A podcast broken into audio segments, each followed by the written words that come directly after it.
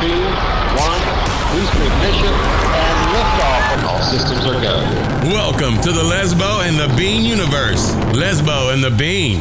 LATB, Lat B, where mixed martial arts and the UFC get silly. Big silly. Buckle up and move your tray tables to their upright position. And please, somebody shut that baby up. It's time for Lesbo and the Bean.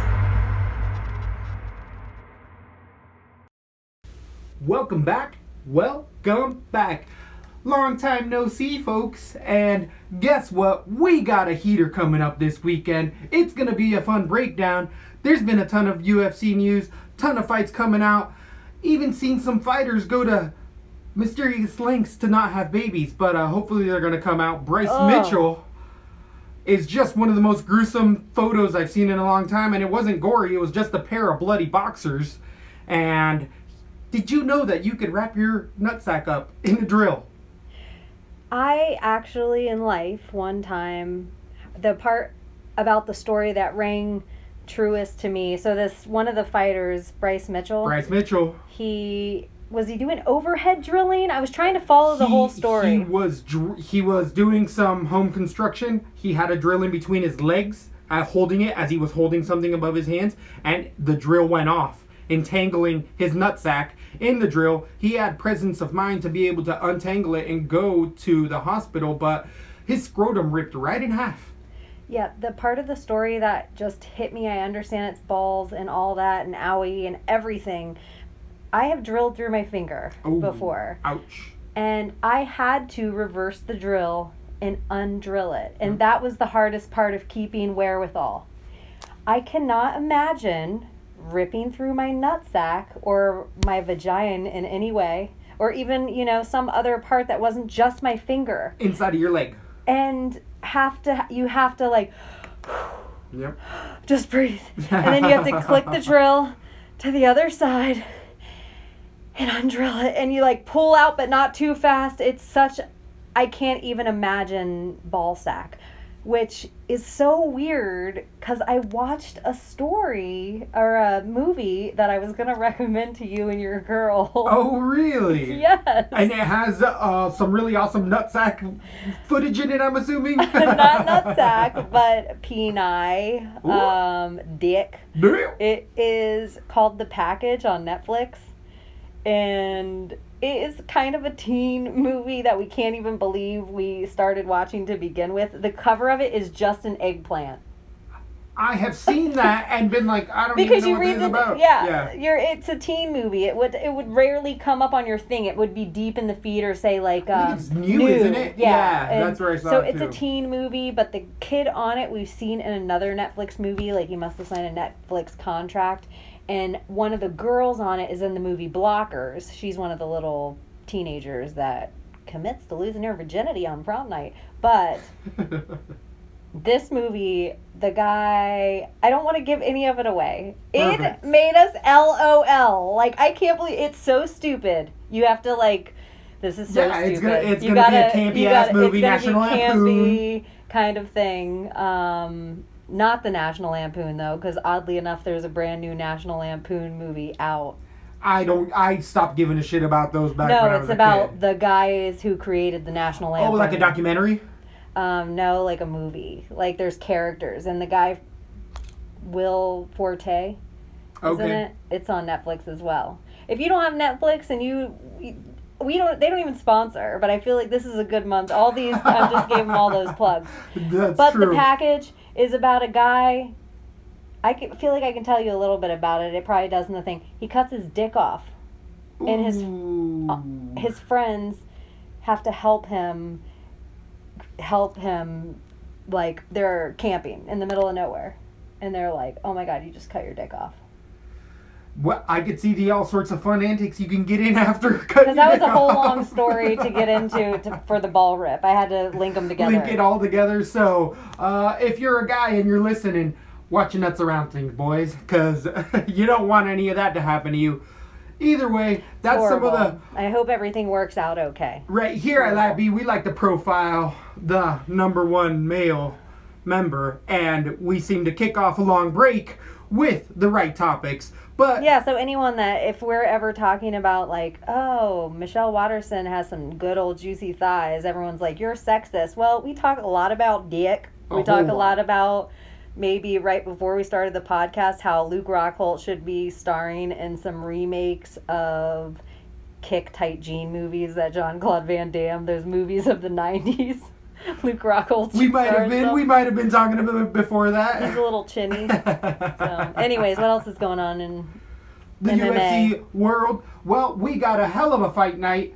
Can we also say how rad Bellator's getting? Yes, Bellator's getting very fun. We did have some premier quality content prior to this Lincoln card coming up. Bellator's been showing off WSO or not the World Series of Fighting is having fun fights. I'm watching all sorts of these local shows and being like, here at We Like to Tout, the evolution of the sport is coming from all these amateurs. Can I amateur tell you something? Yes. Uh, there is an old saying everyone's been saying wrong forever. We were talking about it the other night, and everyone's always been talking about how the early bird gets the worm. Early bird gets the worm. Well, the whole saying is actually the early bird gets the worm, but the second mouse gets the cheese. So it's kind of a bigger reward for being second sometimes. And so I always thought early bird gets the worm. Look at the UFC, they're killing it. I think the second mouse could get the cheese. I think it could be more of a slow grow with Bellator, and their model could be a little different where they work around a lenient drug policy where they don't even try to pretend like we're the strictest of the strict with USADA, but then overall Jon Jones has been tested one time in the last year. You know, they talk Yep. about how he's been in the pool, but he's only been tested one time. But then Daniel Cormier, let's say he's been tested nine or 11. How fair is that? The guy who's been already accused twice has been tested one time, and the other guy's been tested 11. So there's. USADA's still picky and choosy. It's not. It's the same as every other yeah. one. So I kind of maybe Bellator could be where they end up with this division of things. I like the way they're doing the tournaments. Love it. Love it. Love it. They're ending up with beasts over in Bellator. UFC, they don't want to lose Eddie back to Bellator. there's no even Eddie. I feel like there's, as you're saying, up in Caldwell, who profiled this weekend. Um, there was also that sweet chin music with Connor's boy getting knocked out Yeah. cleanly. Cleanly, that's been the rave of the town, definitely in the MMA world. Hey, Gallagher talked a lot of shit, ended up getting uh put in his place, and he is openly already come out and been like he's gonna keep doing it. That's his Oh yeah, personality. he was at the what you gotta VMA the next night. Not, not was it the same night or the next night? Oh, I don't know how I early don't- the fights would take Wait, place. never mind. It might have been the next night. But people were asking him whether he was going to take time off, and he's like, "No, this is my job," which I do find refreshing. Maybe not so much the other antics, but the fact that hey, a loss doesn't make me anything. Like it's not going to stop my shit talk because if you're a fighter, you got to have that mindset. No ifs, ands, or buts. The guys that half-ass it don't make it. You don't see those guys. Guys that are trying to be champs. So, trying to be champs, we have a fun, fun, fun fight night coming up. Is this a pay per view out of Lincoln, Nebraska 13 bout card? I think it might be just on. Fox. Yes, Nope. is it? I don't know what car. I don't know where it's playing. Check your local listings because we're always awful at that. but it is out of Lincoln, Nebraska, It is. It's in a fight the night, United it's States of America. on Fight Pass. Then it's gonna be on FS1. Finish out on FS1. We are gonna have a 13 card bout. A lot of veterans. Main event is a hell of a fun one. We've already started to break it down a little bit, but we're gonna start from the bottom to the top with a two a long long veterans getting in at it. Luke Sanders against Rani Yahya at bantamweight. These guys both have multiple fights in the UFC. Sanders only having two losses at 12 and 2, both in the UFC coming off of a win against his last fight Patrick Williams who probably is no longer in the UFC, coming in against Rani Yahya who's 25 and 9 on a two-fight winning streak. Last lost to Joe Soto decision, but since then has really been able to outwork Briones and Russell Doane in a submission. Rani biggest issue, we know he's a ground guy. He's Brazilian Jiu-Jitsu's on point. His wrestling has gotten a lot better, and it's always been his gas tank. Striking is what it's gonna be at his advanced stage now. At 33 at the bantamweight, he should be. That's like 50 years old in a lot of other weight classes. It's unreal. maybe not so much. But either way, his cardio has always been Haniaya's issue in his last two fights. He really showed that his He's kind of like a little point. Demian Maia though, where Demian Maia is an old MF too. True, He, true, and he has true. that same style, just a smaller dude. And I don't think he's evolving as much. Honey, I, I think he's a great grappler. His shots are iffy. It's just his gas tank that he's finally gotten under control because that's always been his biggest issue. He can take a mean punch as well. His striking, though, is, is very limited, and that's where he's his worst at. Is if he keeps a fight striking for too long, he can get outpaced and outworked. And Luke Sanders is really a wrestler with also very limited striking. Has a looping overhand right that he likes to spam a lot, and his lo- footwork is very alpha male-ish esque, even though he's coming out of Nashville MMA. Luke Sanders is a slight favorite as of right now, minus 110 against Taniaya. I think this is just a bad stylistic matchup for Sanders. He likes to shoot in a lot, and in multiple his two losses that he had, he was clearly winning that those fights, but ended up getting caught in the last minute of pretty much each round by being finished uh, via submission and or knockout. Luke Sanders is gonna have other tough fights in here. This is gonna be a hell of a scrap. I'm gonna have to stay away, let B play as usual, but I'm gonna go with Yahya decision. I got a slight underdog to start the night off. Actually, this is a minus 120, so this is a coin flip of a fight. Minus 110, minus 120 for Yahya against Sanders. I don't know if I'm gonna play it much on my DK. How are you feeling about this first fight? Ugh, this is a really risky fight. I think Yahya could get knocked out by Luke, and I think Luke could be submitted. I have Yahya submission um, round two into round two right now, middle of round two, but I'm going to stay away from this as well. I think it could go either way. This is a scary fight. Super scary fight. 8,300 for Yahya. This fight could cost you your night. Like, where you're like, oh, first fight of the night, and two of my DraftKings cards are whoop. Yep, right out the door. Against Sanders, 7,900 on DraftKings. Again, I'm going to probably find other spots on this night to be able to put that DK money away. Then we go to the 155 pound division. Drew Dober versus Jon Tuck. Drew Dober coming in with a 19 and 8 record against Tuck's 10 and 4. Tuck only mainly lo- losing in the UFC. Both of these guys have many, many fights in the UFC. Tuck coming off of a win against Takanori Gomi, who is the most fadeable fighter we've had in a very long time. So Tuck, when push comes to shove against people like who are a few of his losses here, Josh Emmett via split decision, Damien Brown via split decision, and Kevin Lee via decision. In his UFC career, Tuck will give fights away as well. He blows out in the first round and really just pretty much stays in there by having a granite chin and taking punches until the fight's over. Drew Dober was a 170 pounder who was thick. Now he's at 155 pounds. He's a fucking monster. Absolute monster. He's a decided favorite here because Tuck on the ground ha- doesn't have good takedown defense and his submissions are okay, but Drew Dober has that American wrestling. He likes to call himself a kickboxer, but really is just the more advanced MMA fighter all the way around. I think that this goes one sided to Dober. Maybe a finish in the third or fourth, but Tuck has that resilience, and that's why he can stick around and beat some of these lower level guys by just being tougher than them. I think Dober's got a check in pretty much every spot here. Going with Dober for a decision.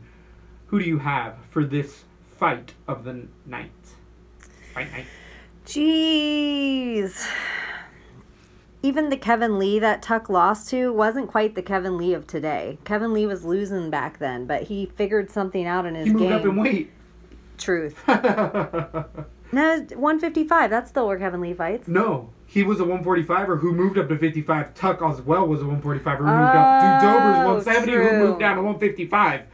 This is mm. gonna be a fucking humongous size difference, and but that's why it's minus 200 for Dober right now. I don't know. Joe Dober doesn't he have problem making weight? We've seen it in the past. I don't. I don't think I have. I don't know. I don't want to look it up, but that makes me a little nervous. Yeah, then Dober, I guess, because he's going to be such an enormous guy if Jon Tuck came up, and I was not. I just can't ever get on the Tuck train. Tuck is 5'11 I know, but against I 5'8 just Dober. he's not a guy that is what has ever been one of my favorites.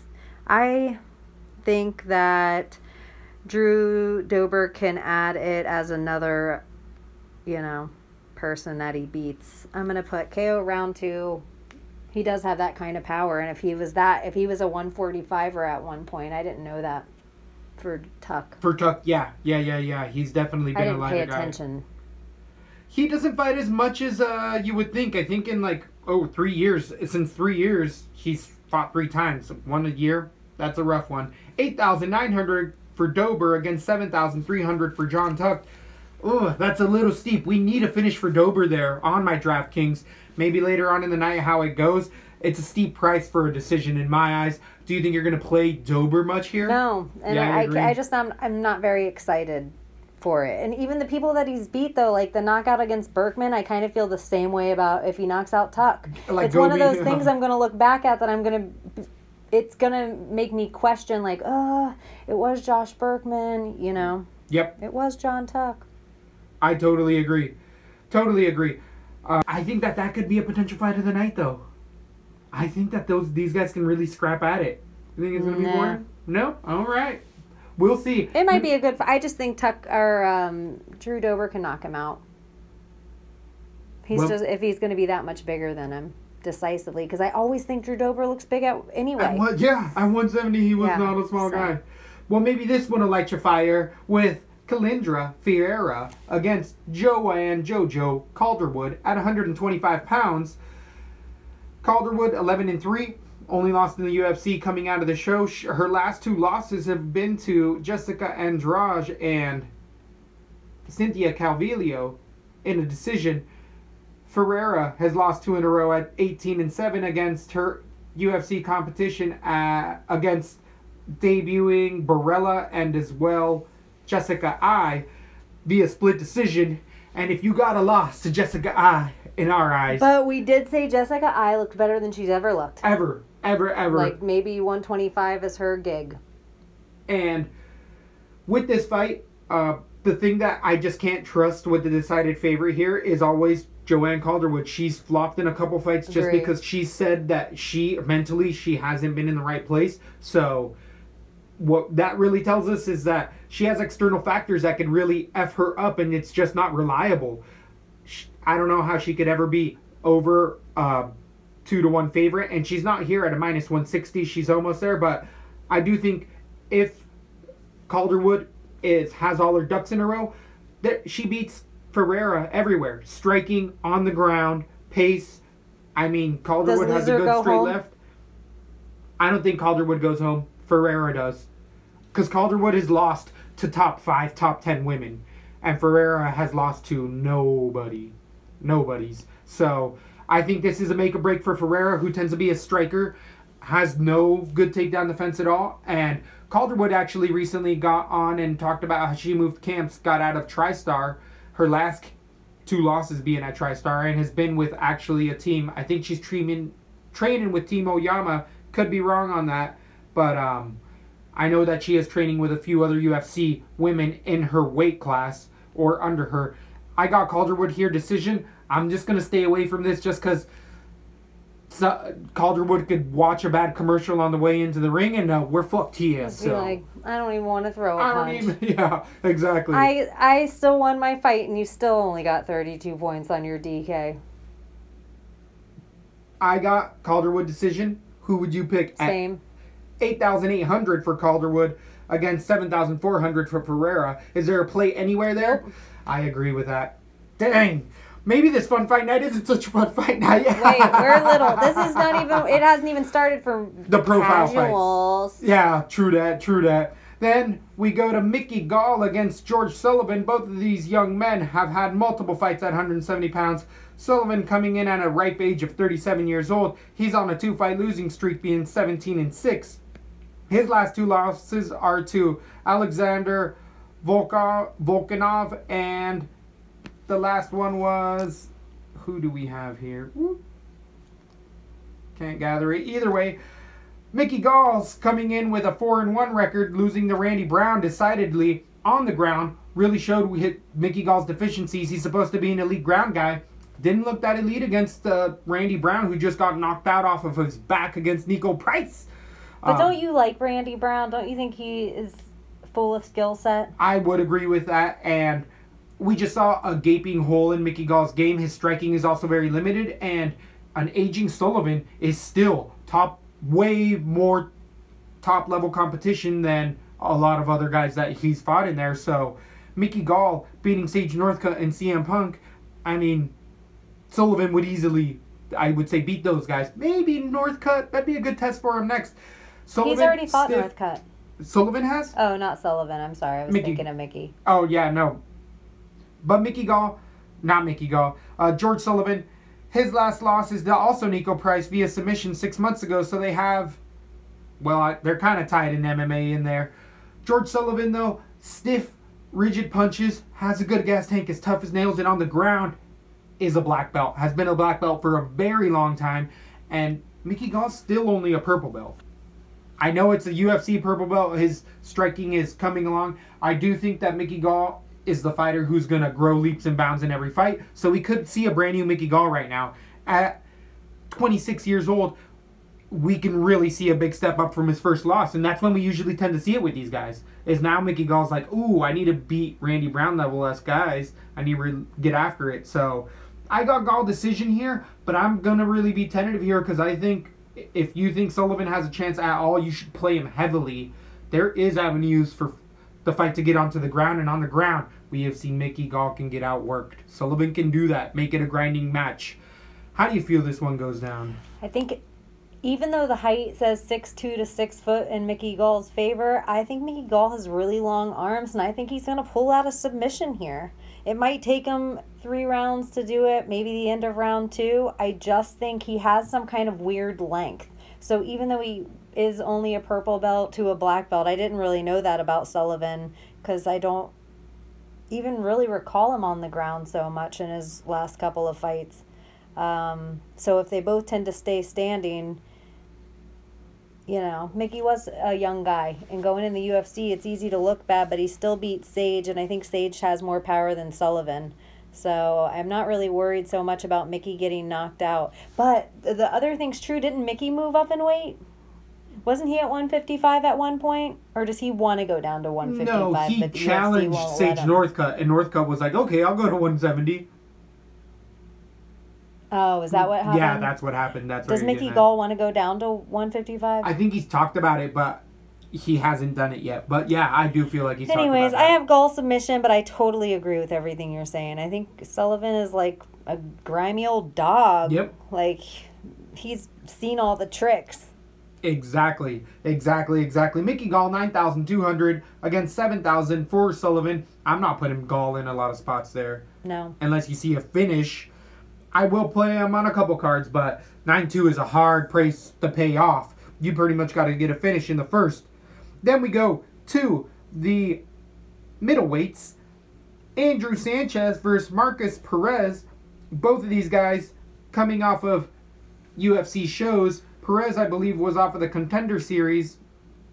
Coming in, losing against Anders in a decision, and then beating James Bochnovic three months ago. Andrew Sanchez coming off of the contender series, but getting his last two losses against Anthony Smith a year ago, and then last losing to Ryan James in one of the best comebacks of the year. Ryan James got picked apart for one round, and then Andrew Sanchez gassed with a bad chin. Andrew Sanchez has everything he needs in a fight to be a top level contender, other than he can't take a punch and he's been gassing. So his wrestling's on point. He has good position in submission, and his striking isn't horrible, but he really wants to get those fights to the ground. But if his gas tank doesn't hold up, which it hasn't, it's really something I can't put any weight into. Perez has shown us that he can go to decision if need be. I'd say Andrews is the is uh, really looking like a good fighter in there, and Perez was not completely out of that fight. He showed he had a lot of heart in there and is crafty on the ground as well. I want to go with Sanchez because I he's one of those fighters that will be winning all three rounds and then all of a sudden need a punch and it'll be over. And for that reason, I'm gonna say that in this fight, Andrew Sanchez wins three minutes of each round and then gets hurt at some point in time and at some point in time and then gives the round to Perez. even though Perez isn't the best guy in there right now, it's just fading more Sanchez. I'm gonna go with decision Perez. I'm gonna be sketchy and not not be spot on or not put this heavily anywhere as well. I'm gonna sit back and enjoy it. How do you feel this one goes down? Tentative fight, near even odd, or near even odds, minus 130 Perez against the plus 100. Um, I have Perez submission round two, and I kind of have it handedly. I think San- Andrew gasses himself. He tries for a knockout punch, and I don't think he's going to find it here. I know he found it against Ryan James, but I think Ryan James is not necessarily UFC caliber. I don't know if I ever thought he was. I, I thought you really liked Ryan James in that last fight against Sanchez because you had James and he fucking showed up. He showed up. I know, and I was surprised at first, but I just also um, James came back and whooped his ass. d- he um yeah I know he lost to James. No. No, he almost knocked out James. And James took a beating for the first round, and then Sanchez gassed so bad that James came back and fucking kicked the shit out of That's Sanchez. That's what I'm saying. Is he lost to James, and I don't Oh, think James yeah. is UFC caliber. Oh, okay, okay. Yes, sorry. We were saying the same thing. Um, but Markus uh, Perez, I do think he is. I think he's one to watch. So Perez submission round two. 8,200 for Perez against 8,000 Sanchez. I'm going to put Perez on a few cards. I do too. How much? How much did you say it was? 8,002 against 8,000, Yeah, I'm gonna need some of those medium guys to afford anything at this point. right? And at bantamweight, we're gonna have a hell of a fun fight. This one's some a fight that I think I'm gonna try to profile. We have Cory Sandhagen, eight and one against Iuri Alcantara, 36 and nine. Longtime veteran Alcantara is now 38 years old at bantamweight. If I was saying homeboy at 33 was ancient, this guy's pretty much a fossil. Alcantara, great on the ground submission Brazilian Jiu Jitsu guy, good striking, has good Muay Thai. Gas tank is serviceable. He's one of these guys that will be winning a fight until he's not. Against Uriah Faber, it was a 29 28, it was a 30 28 round against Faber, I mean, 10 8 round. And then Alcantara's gas tank slash I don't know what happened, just gave up, and Uriah Faber came back and won that fight. But Alcantara has the, those moments in fights where he looks unbelievable, and then the very next minute, you're just like, wow, is this guy a brown belt? Is this guy way lower than he needs to be? Sandhagen has come in and made a splash in the UFC, getting a knockout via body shot against Austin Arnett six months ago. Really loved how Sandhagen went from the body to the head. Good clean boxing, a good wrestler. On the ground, we haven't seen him as much, and Iuri Alcantara is definitely a humongous step up here. A lot of people, though, are still on Sandhagen because on the regional scene, he's been able to put beautiful combinations together, has great footwork, and is showing us these young guys are bringing it all together. Coming out of Elevation Time, uh, Elevation Fight Team, you know he's training with TJ. You know he's got all those other guys in his back pocket. I also have Sandhagen, Sam Hagen here. Seen him go three rounds before. Again, they're not the level of Iuri Alcantara, but I think this is more of a fade on Alcantara than anything.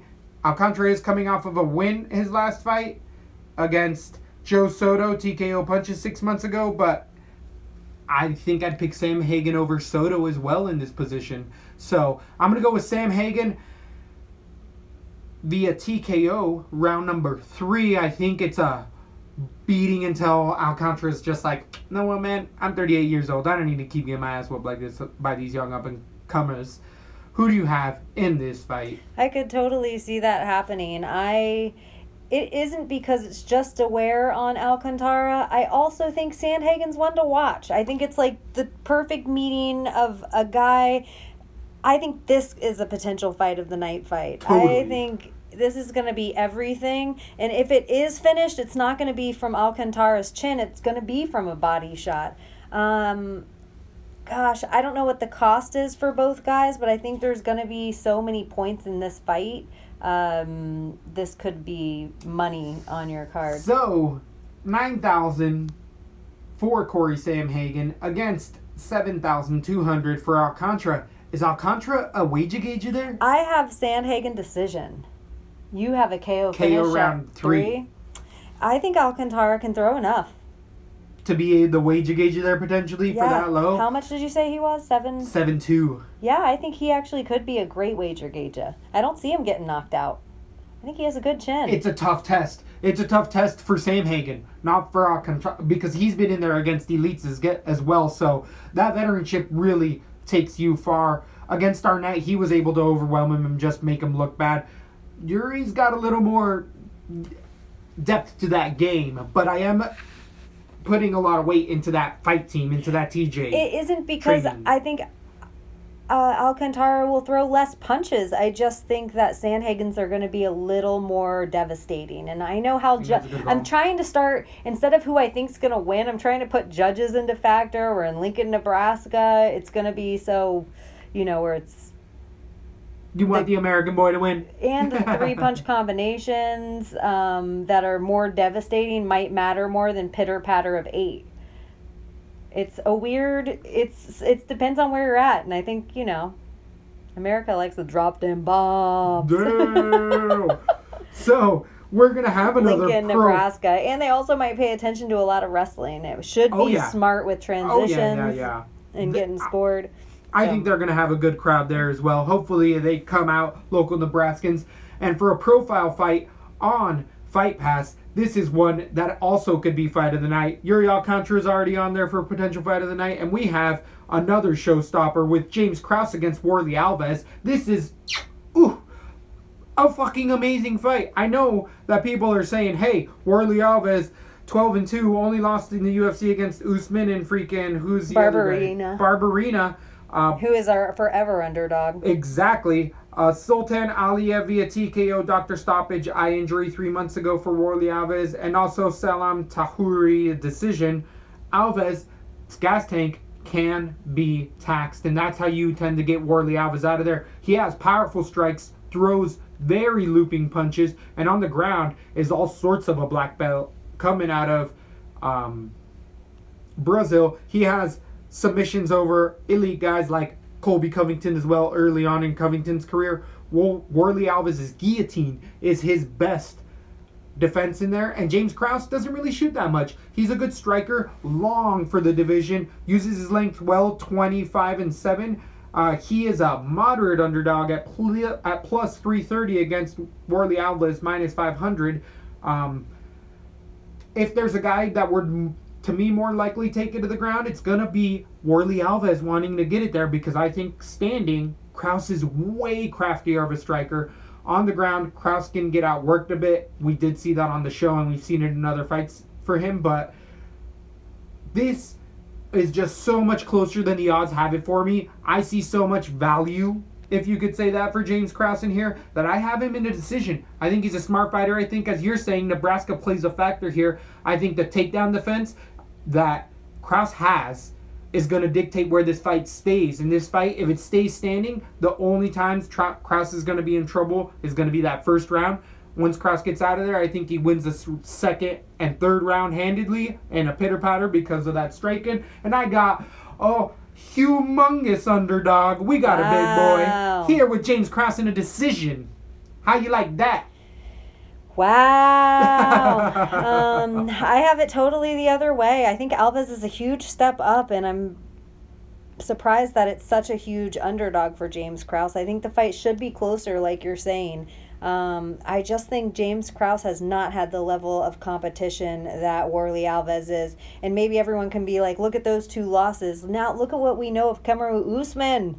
Like, are you kidding me? So, to go to decision with Usman is um, a stretch in itself. And I think James Krause isn't as good as Usman there. Um, I don't think it's gonna be that route though. It's not gonna be a wrestling route. It's gonna be a striking route.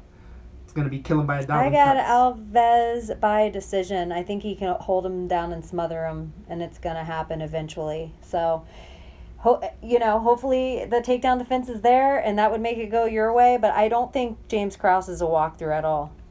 And if he, this is his fight though, that gets him to the big boys. If he gets Drew Warlley Alves, he immediately. Yeah, this is the one. definitely. And I love James Krause here. I do like him as a hot underdog pick. I do see everything you're talking about, but I just have Warlley Alves decision. I like it. I like it. You got to stick to your guns sometimes. And Warlley Alves, nine thousand three hundred against James Krause. 6,900 on DraftKings. You, if you're going with the bean, you know you're going to be putting Krause on, I'd say 60% of my cards. Can't go 100% because it's a big underdog, but he's going to let me afford some of these heavyweights that I'm going to want later on on the night. Fun fight of the night. I think also potential Yeah. fight of the night. Perfect It should be on the start- main card. it does start off the main card, so it has that. I like that it's profiled there. But then we're gonna open. Isn't it up- just the prelim card? It's the headliner prelim. Yeah, it should be on the main card though. There's Oh, yeah. there's definitely fights on the main card that could swap places with that and it would make more sense. I could see that totally. And opening up the main card, we have Eric Anders coming in against Tim Williams. Anders being 10 and 1, getting his first loss ever against Lodo Machi- Lyoto Machida six months ago in a split decision. And Tim Williams being 15 and 4, Mr. losing Williams. Losing to who is, who was his first loss in the UFC Piechota? against Oskar Piechota. Um, Who is Piechota, frightening AF, I think he just lost this fight, didn't he, Piechota? probably. I think it was. no memory. So No short term. I need it in front of me. neither does he. know. I feel like he was done. so Anders is a humongous favorite, probably one of the biggest of the fight of the night, and we all see why. Tim Williams has not fight fought anyone of the level of Anders. Anders has gotten through a few top level guys, having a few fights in the UFC now. I mean, he lost to a juiced up Lyoto Machida. Yeah, but prior to that, he beat Rafael Natal. He beat Markus Perez in a decision. Um, he's been tested in there a few times. Williams hasn't looked well in there at all, and uh, everyone sees it. It's a knockout. Anders has got tons of power, good takedown defense, and Lyoto Machida with a lifetime of bag of tricks in there. I just haven't seen Tim Williams use half of that type type of movement in order to put a game plan good enough together. I think this could actually be a really boring fight because I think Tim Williams isn't going to want to strike. He doesn't want to deal with that power, and he's going to try to push Anders against the fence the entire time. But I do have Anders TKO round number one. Me too. I think this is going to be a quick fight. I don't think there's going to be anything boring about it. I think he's going to want to push him up against the fence, and Eric Anders is going to set up a nice combination with some devastating elbows, an uppercut. I don't think you want to get in that close quarter range with Eric Anders. We saw what happened to Mike Perry. Isn't that who he fought? Markus Perez. Oh, no, no, he. I don't think he fought Perry. Perry's yeah, this is 185. Oh yeah, I always get the, um, yeah, Markus Perez. Perez. But yeah, I think he's a, I think he's devastating, devastating power, and I think this is almost a setup fight for him. Minus 900. That's almost uh, Valentina Shevchenko versus Montano. That's a little money. cry. That's a little cry. But maybe everybody sees what I what we see. We both have KO round one. We were talking about Chev versus Montano real quick and how that was at minus 700 and we're like, dang, that that's pretty heavy. Yeah, it's like minus 1100 now. It should be. It's unreal. There's never been a champion with that type of odds against them. Somebody, I felt like Ronda had a who. Somebody had a twelve hundred. No. I don't think so. Oh, a champion with that kind of A odds. Uh, yeah, champion. against them. Yeah. against okay. the uh, okay. Against the number one like, contender, that's nuts. Okay. So, just saying, uh, if you thought the juice was, woo, But the bullet is looking so cute. Like she has a stylist or something. Her Insta's getting on point. That Graham's on point. yeah. I agree. I agree. I enjoy it. Definitely give her a follow there. But then we go to the 125ers with John Moraga against Deiveson Figueroa. And both of these fighters, 14 and 0 for Figueroa against Moraga's 19 and 6. Moraga has by far the more decorated career in there, losing to people like Demetrious Johnson and who else in there? Matthew Nicolau, which we just saw Nicolau get starched. But either way, Moraga's come on a three fight winning streak, beating, was it Balutinov? Where here at Lat B, Moraga came through for us. One of the biggest underdogs we've had in a very long time. Then his last decision over Wilson Reis. Wilson Reis, a shell of himself as well. Moraga's got a tough task ahead of him. A lot of people are liking Figueroa for uh, being a top. I think he's number 14 right now at, flyweight division. Devastating power, great Muay Thai on the ground, a great scrambler. We haven't seen it. We've seen his gas tank. He's done. Figueroa tends to slow down a little bit, but we haven't seen him in, in there against a good wrestler. And John Moraga can do that exact thing. Joey Beltran is a win for him. Jarred Brooks split decision. So I guess that's a really good wrestler that Figueroa does have a fight uh, win over. And Moraga needs to use more of that wrestling game plan in order to be in this fight. I think Figueroa can keep it standing and win a point fight, like I was saying earlier in the night. This is a really fun scramble. This has a potential for fight of the night because both of these you. boys can bang. Moraga has that type of power as well, and we have seen it showcased in the UFC a few times. I got the slight favorite here in Figueroa. I think it's a decision, but uh, there's money to be made on Moraga here. I think Moraga is super live dog. I'm not going to be as heavy as I would be against other positions for Figueroa because I think he has easier fights in the UFC. Moraga is a sneakily hard fight that people overlook a lot of the time. Um, but I do think that this goes to decision. Figueroa, how do you feel this one goes down? I'm not as high on Jarred Brooks as everyone else. So the split decision there was this on me. Hmm. Skeptical hippo? Hmm. John Moraga's the real deal Mm-hmm. and only loses to the real deal. I got Moraga decision, and I think this is that close of a fight. It is a super close fight. It's going to be a quick little banger. Quick little banger, but I think Moraga can um, hold down and wear out Figueroa. His body type it just wears away all of his um, cardio. Yeah. And I think Moraga can wear out that cardio. I agree not with worry that. about the I punches and totally keep getting inside and taking down, getting inside and taking down. So Moraga decision. 8,400 for Divicio against Moraga 7,800. I, I might split. I'm going to actually probably profile Moraga here more than I would Figueroa I think my so. DraftKings because for that value a little bit there. Uh, but I am going to mix it up and put both of those guys because it's going to be, again, really high paced fight. I don't see how those guys don't score a lot. Then we go to Wow. perennial underdog, perennial Lat B favorite, Bryan Barberena against Jake Ellenberger at 170 pounds. Ellenberger, longtime 31 and 14 career, coming off of a three fight losing streak. We almost saw Jake Ellenberg die last time in there against Mike Perry. One of these guys that we perennially say here, please retire. Doesn't matter who it is in there. It's just your time has come. Ellenberger's had a hell of a career and been in enough battles. This is going to be a bloody fight. You already know it ahead of time. Both guys Uh, are bleeders. They are bleeders. Barberena 13 and 5 coming off of a loss to Leon Edwards where Barberena's gas tank was really tested in the wrestling there. Edwards came through and showed beating Joe Proctor in a TKO. Barberena's gotten more into that slugging mentality, but he's a grinder. That's why we tend to like him here at Lab B. He can put in uh, his head down, keep going for shots, and eventually just wear your ass out against Jake Ellenberger to wear him out in that fashion, I think it'll eventually just give up the finish. And by no means is Barberena a finisher, even though he gets a lot of finishes in there, and it's due to the grind. And it just it's this is a fade all over Jake Ellenberger. It doesn't matter what it is. Jake Ellenberger's twisted his ankle and lost a fight in there. He's been killed in there. He's just had really weird things that happen, and it's he's one of the unluckiest guys, and, And say it two months ago? What in the hell? So that's why it's a minus 500. He's from Nebraska, is why.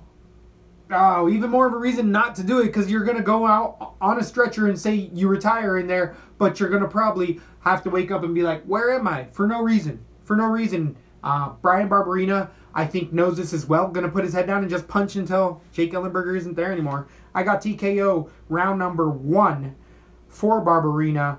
Heavy, heavy favorite. Who do you have here? Same. Yeah.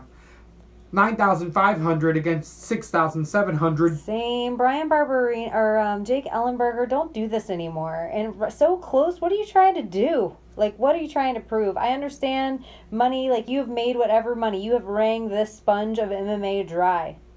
You got to figure out another way now. You got to figure out another way. Totally agree. Totally agree. But 9,500. he's probably grandfathered into an old ass contract and he's probably making like crazy money. I guarantee you he is at 33 and whatever. Yeah, he's Yeah. making bank for those appearances. Then we have 9,500 on DraftKings against 6 7. I'm going to put Barberena in a lot of spots. That's why I'm going to have to pick other fights there. We saw 9,000 for 700 for Anders as well. These are bloated DraftKings prices. Yeah. So, but minus Finish, nine. finish. Woo. Then we go to the strawweights. Angela Hill against Courtney Casey. We've seen both of these ladies get it done in there. Courtney Casey being seven and six, coming off of a two-fight losing streak, losing her last fight to Michelle Waterson. People, Michelle Waterson. Just so you know, it was a split decision, and also losing a split decision to Felice Herring against Angela Hill, who's coming off of a win against. But Felice Myron Herring has tightened up her game. I would agree. I would agree. Felice Herring is but a much Michelle better. Waterson, people. Well, you come on. Michelle Waterson. Um, Angela Hill losing to Nina Ansaroff, but getting a win in there, or losing to Andrade, getting a couple wins to Yoder as well. We know what both of these ladies bring. Kickboxing, a lot of key on from the Casey herself. She's going to be letting you know where she's coming in. Where Angela Hill has that good Muay Thai, has really started to bring it around. Her takedown defense has gotten way better her second time around in the UFC. She never deserved to leave. She's fought the way higher caliber. Striking wise, I give the output slightly to Casey, but I give the more precision shots by far to Angela here, Angela Hill here, and I think that's going to really limit the entries for Casey. She's then going to go to the takedowns, and when she isn't able to take Angela Hill down, then it's a matter of time before Hill points out a decision. I don't see a finish here at all. Um, I think you're going to be able to make a mixed drink in between this one and still have some of fight left. It's going to go the full 15 all the way around. I'm not going to probably profile it. This is one of those switches that you were talking about earlier, potentially, for me, but I do have Hill in a decision. How do you go? I think Hill in an easy decision. The people she's lost to are so, in my opinion, title contenders in the division. Jessica Andrade, who I think is probably Rose's next match, or uh, who I think is most improved in the division, Nina Ansaroff. So Angela Hill is right there. She's in that top six, top five to me of girls. Like she's in that top thrush of 115ers. I guess thrush isn't the right a yeasty word to use for the women's division or any division for that matter. But uh, I like Angela Hill here. I think this is a good win on her, and um, I'm looking forward to watching her grow. I think she's a fun personality too. Minus 150 for Angela Hill I was falling off for a little while, and now I'm back on. Nice. This is a nice, good fight for her. Anyway, 8,500 on DraftKings for Hill against 7,700 for Casey. I think that's all in line. how much for Angela Hill? 8,500. Yeah, I see. I don't see a finish. Yeah, you So- agree. So I think it's and right I do there. think it's going to slow up. I don't know. I don't think eight five is going to be right. At po- I think it's going to be not great points. bloated. Yeah, I agree. I'm not going to profile this fight on my DraftKings much at all. But for the co-main event, we have a banger. This one can easily be a fight of the night. We have Michael Johnson against Andre Touchy Fili. Fili coming in with an 18 and 5 record against 17 and 13 Michael Johnson. Michael Johnson, those losses have all been to top level competition. Khabib, freaking, who else in there? Gaethje. Are you kidding? Uh, Fili's beaten the ultimate king, Artem Lobov, the number one goat ever, ever. ever. Andre Fili coming out of the Team Alpha Male camp. He's really been coming into his own at 28 years old. He had a couple hiccups in there, um, but has really shown his toughness out a lot more, and is really starting to show great, great kicks in there. Has always had a good takedown on the ground. He's stifling. Andre Fili has gotten his gas tank under him and is a tough fight for anyone. Michael Johnson is in a three fight losing streak, but it's against Darren Elkins, Khabib, and Justin Gaethje, who's in the main event in one of the fights of the year. Michael Johnson comes in there to bang, has good kickboxing, good takedown defense, but he can be out wrestled. Again, it was Khabib doing all that wrestling, but other guys have been able to hold Michael Johnson down. Andre Fili doesn't really do that much, so I do think that this is going to be a striker's delight. And the more dexterity in the feet by far is Andre Touchy Fili. And his movement I think is a little more alpha male style where we see Michael Johnson set up that Florida style of kickboxing, tons of power, When I think alpha male style, I'm like, it's um, a perfect setup to get knocked out. overhand right. to get knocked out. But uh, Andre Fili, again, I do think he's coming into his own. I really like him, and stylistically, this is just a really bad fight for anyone. Michael Johnson's not easy fight for anyone at a minus 150. I think that's bare, the right spot on right odds. I just think that when Fili has really been pushed backwards, he doesn't do well, and that's what Michael Johnson does really well. Especially if he dinged you a little bit, Michael Johnson will jump all over you. That's why Michael Johnson has been in fights of the year potential is because he goes in there to sling and he has a heavy, heavy right hand. I really am excited for this one. I'm really excited for this one.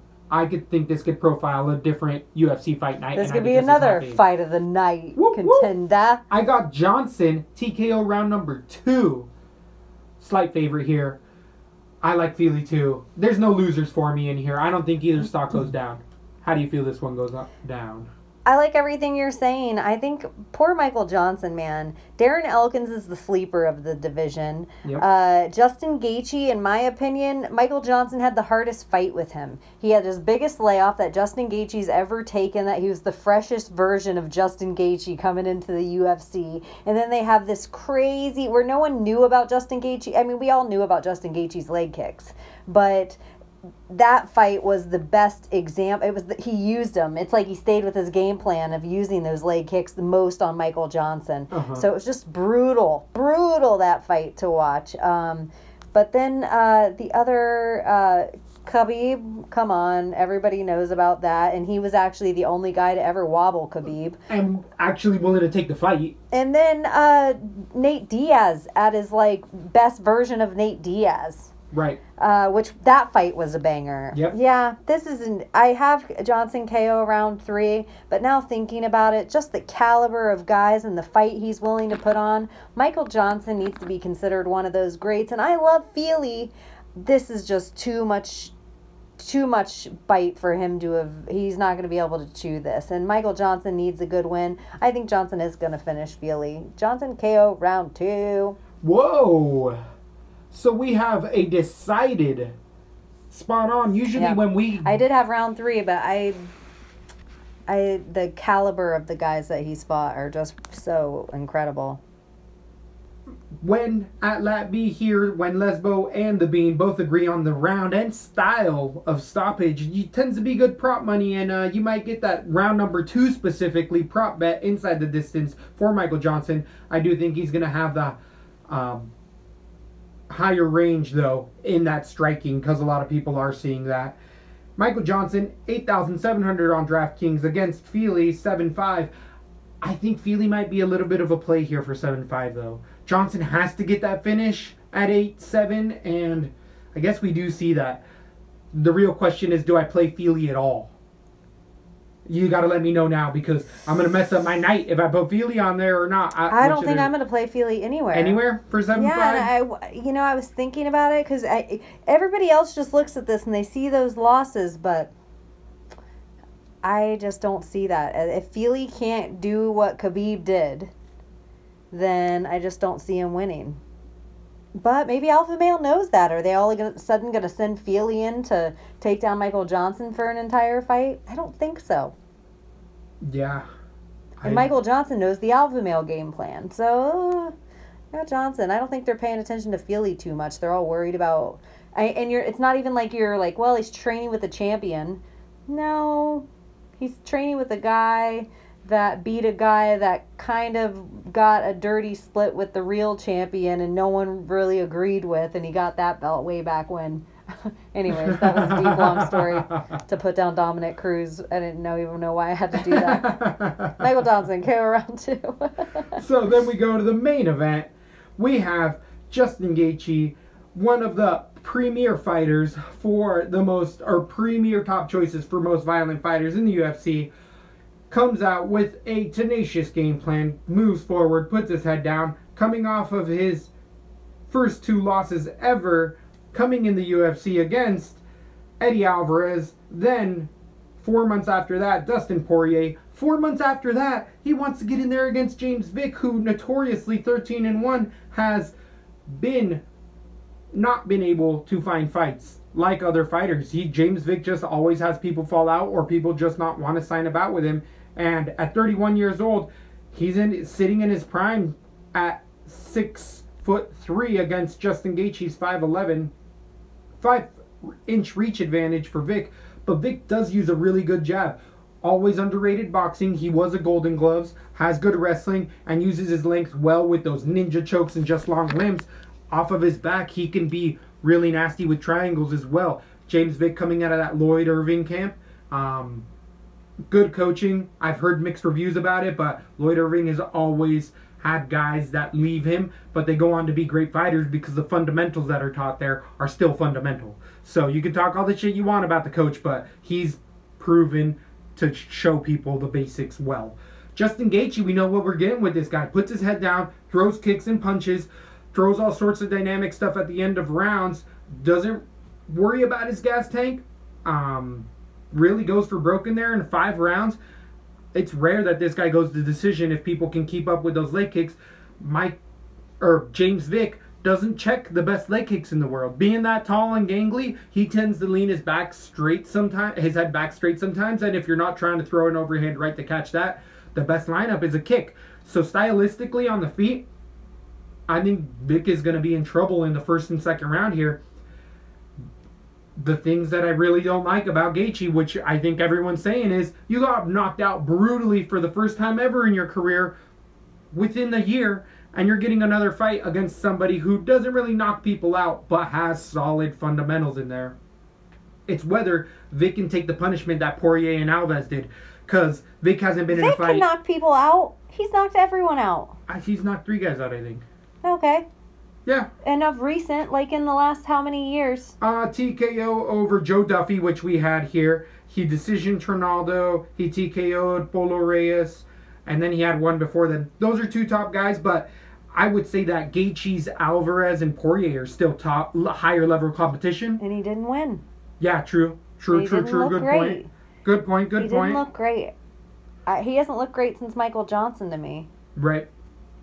So in this fight, I think with anybody who fights Justin Gaethje, it's whether you decide to brawl with him, and I think Gaethje does a good thing of making people brawl because of that forward pressure. But in the workups for this, James Vick has never one time said, "Yeah, dude, I'm gonna whoop your ass and get in there in a fight."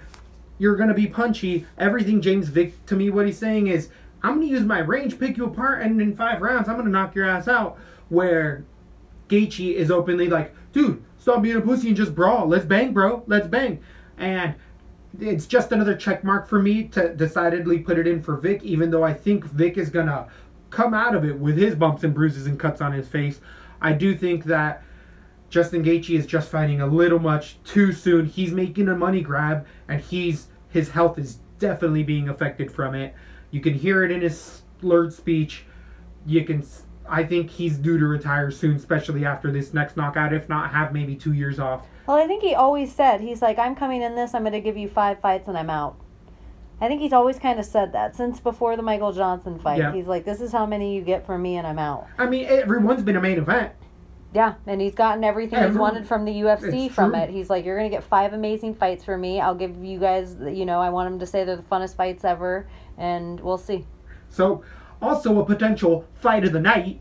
I, you know, I was thinking this is a fight of the year. This eh, how could you even say the other things are potential fight of the night if this one's a potential fight of the year? Is every You Justin Gaethje fight a potential Yeah. fight of the year? Right? He, I, It's must watch TV. yeah, he's it's amazing. must watch and TV. Vick is a fun fighter to me. Yes. Even picking apart someone on the outside, and he can knock someone out. I, I think I had Polo Reyes in that fight against Vick, and I love James Yep. Vick. But you know, we had him as the underdog, I think, against Trinaldo. yep. and Trinaldo punching style you're it's just as frightening as getting punched as with by Gaethje. Uh, Gaethje can knock somebody out. Gaethje does have killer wrestling, and he rarely has to use it because everyone kind of knows about it. Yep. But the whole thing, in my opinion, that just has cost Justin Gaethje is for some reason he stopped kicking. We saw him kick, kick apart Michael Johnson's legs, Yep. and then from that fight all the way to now, I think you can look progressively as each round goes on. If you take all the rounds of those fights Yep. and has thrown less and less kicks as he's been in the UFC. And I think that's a silly game plan, especially against a long lean guy like uh, James Vick. So I think Justin Gaethje just too too much and it's kind of the same as everyone says um, Nick Newell, like, oh, he only lost to Justin Gaethje. He only lost to Justin Gaethje. Well, Justin Gaethje's only won one fight in the UFC. it's true, but those are high level guys he's in there with. They're top fivers. Poirier and Alvarez are former contem- champ, and um, no, he's yeah, and he beat Michael Johnson, who is in top ten. As you're saying all of this with the leg kicks, I don't know what I was picturing James Vick coming in with one of those long knees right up the middle because we saw Alvarez and Poirier land that knee with that tuck chin a few times. James Vick will throw that knee straight up the middle if he doesn't hit the body and the head's right there. I could see a gnarly finish as well. I have a decision so far. I might turn that into a finish as the fight embeddeds and everything goes on. Definitely stick close to the Twitter because we'll post out a couple just reviews, or I will personally, maybe a better two in the props I I think like James here. Vick could pull out a submission. I think he finishes the that. fight. What round would you say? Four. Later on. Yeah. Because he is going to take his time. Because we haven't seen James Vick fight five rounds before. And so he doesn't know himself how much cardio he's going to have. So I think he's really going to ha- have a slow pace, listen to his coaches, and let Justin Gaethje punch himself out. So 8,600 on DraftKings for James Vick, the slight favorite at minus 160 against 7,600. Gaethje minus 130 or plus 130. I don't for a five rounder, I could see myself putting Gaethje on a couple spots, especially if I see a decision and you see it later in the rounds. At Gaethje's pace, in his losses, he gets 40, 50, 60 points. Yeah. I don't know unless it happens fast. I can't believe James Vick's is such a favorite. yes, I can. Look how inflated everything is. It's like they're in my brain. Yeah, so James Vick, I'm gonna put him on some things. I don't know about Justin Gaethje. I guess out of the low players, he's not even my favorite low guy. I think James Vick is gonna finish him, but I do think he's gonna take his time. I don't know how many punches Justin's gonna land. This is again must watch TV. It's gonna be such a good fight. I can't wait. It's been a little think break there's we've fun had. fights on this. Oh yeah, we've said we profiled quite a We few. We called a few. This could be fight of the night. and definitely the main event is a must watch. Whatever way you can get to it. There's a good chance if you're a betting person that there is something on this fight card that will be considered for is this one of the best fights of the year? Definitely, I think Kansas has a potential for cards of the year. Lincoln, Nebraska. Link. Ooh. You're like Lincoln. somewhere in there, somewhere in America. somewhere in that bread basket. Yeah. So if you're following us on the gram as well, check out our freaking James Vick's posts and stuff. I thought we had some good fan art posting as of late. Definitely smiling James and Vick. Profiling. Get a Um, like yeah, out there. follow us wherever you want and make sure you're telling a friend, liking and subscribing. And thank you for listening. Let's the beat. Thanks for listening to Lat B. For all things Lesbo and the Bean, head over to lesboandthebean.com or follow us on Instagram, Facebook, and Twitter.